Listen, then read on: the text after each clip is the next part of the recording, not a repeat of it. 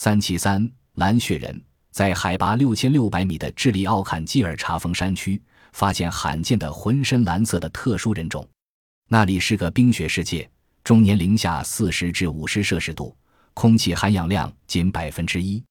在这恶劣的气候、地理环境中，蓝血人竟能从事各种体力劳动，这是他们长期在此生活。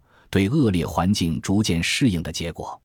原来，人体送养的血红蛋白在氧气足时，血红蛋白呈红色，因而人类的血液一般都是红色的。但严重缺氧时间较久，血红蛋白会变成蓝色或青紫色。临床上，患先天性心脏病或其他一些严重缺氧患者，其口唇、指甲及皮肤等即会呈青紫色。蓝血人及长期适应环境的结果。